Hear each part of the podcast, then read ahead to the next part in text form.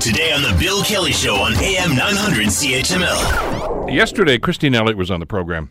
She, of course, is uh, uh, one of the candidates. Some would suggest the leading candidate right now to be the next leader of the Ontario Progressive Conservative Party. Uh, when I talked to her about 24 hours ago, we were under the assumption that they were probably going to announce the winner tomorrow at their convention in Markham, Ontario.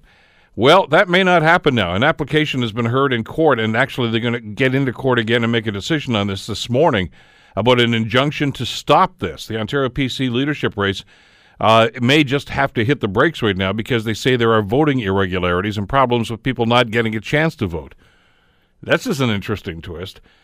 Peter Graefe joins us, professor of political science at McMaster University, to give us his take on this. Hi, Peter. How are you doing this morning? You there, Peter? Uh, yes, I am. Ah, thank, okay, good. Listen, uh, th- this is a race that has been so strange in so many different ways. Maybe even starting with why they're actually having a race at this point, and and the way that it's gone on. I, I suppose maybe in that context, we shouldn't be surprised by anything that comes our way. No, and I mean particularly given the fact that they had a very compressed uh, schedule for this election. Uh, you know, it's not too surprising that there are a few administrative issues when you come towards a voting day.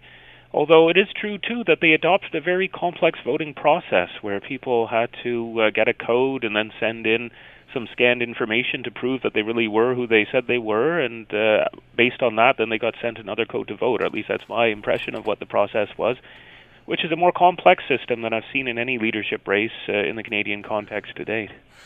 What's what, what was wrong with the old days? Hey, let's all show up and mark Markham. Everybody gets a vote. I, I, I understand we have to move on with twenty first century technology, but but have they gone too far, too fast, and made it almost impossible for some people to follow? Uh, it could be. I mean, again, uh, I, I think when they chose Patrick Brown as a leader, or when they were having the federal conservative uh, race where they chose Andrew Scheer just this past year, they didn't have as complex a process. I mean, it's in, a sense. There's a sense of distrust among the camps that there are people who would try to cheat, and so that you have to have a much higher degree of scrutiny, right? That just because you sold a membership at a certain address to a certain person, you can't assume that that person exists or is voting. And so, I mean, again, there's this uh, kind of distrust among the the candidates. Uh, a distrust, I think, that shows up again in this this injunction.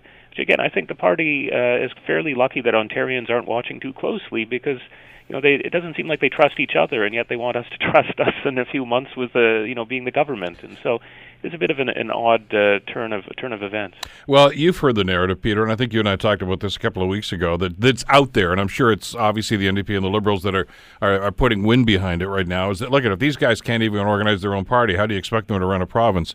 Stuff like this doesn't really help that that scenario. No, it doesn't. But again, uh, I think most Ontarians and just like most Canadians, when parties are choosing their leaders, they have a bit of interest in what's going on, but they aren't following too closely at the level of the process. And I think that will be the saving grace for the Conservatives because I, I think you're right that there's a number of different features of this race.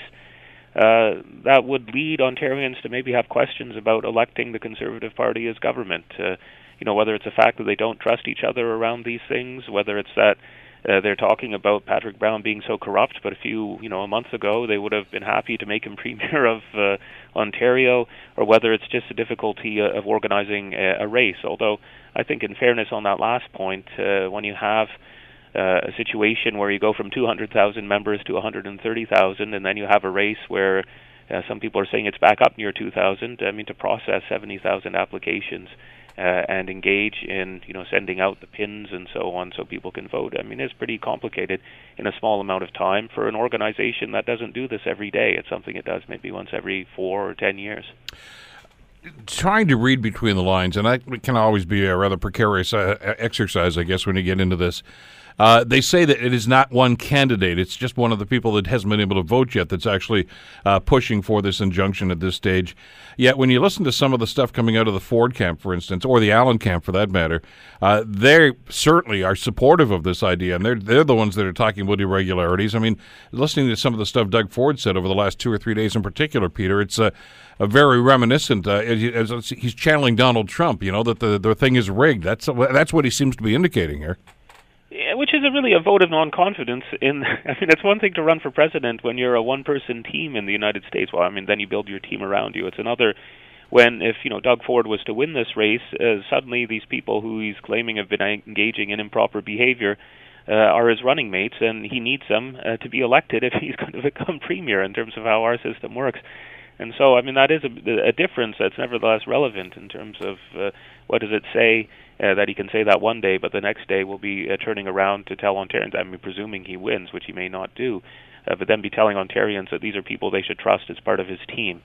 Um, so, I mean, that is a bit odd, but uh, it is true that uh, his camp has been pushing a lot on this, whereas uh, Christine Elliott's camp has been happy with the way the system has worked and so that would lead me to believe that they have quite different electoral bases in this in this camp campaign, and they have different ideas about who's going to make the effort uh, to get uh, get through the process. So, in other words, I think Christine Elliott, as a more establishment candidate, knows that sort of the hardcore, long-term stalwarts of the Conservative Party are motivated to vote and will have gone through the process. Rob Ford probably has supporters who are a bit more joining him because they're angry, they're maybe new to the party, uh, they're not used to these sorts of processes, and so are probably having a harder time making their way through the multi-stage process. Want to hear more? Download the podcast on iTunes or Google Play and listen to the Bill Kelly Show weekdays from 9 to noon on AM 900 CHML.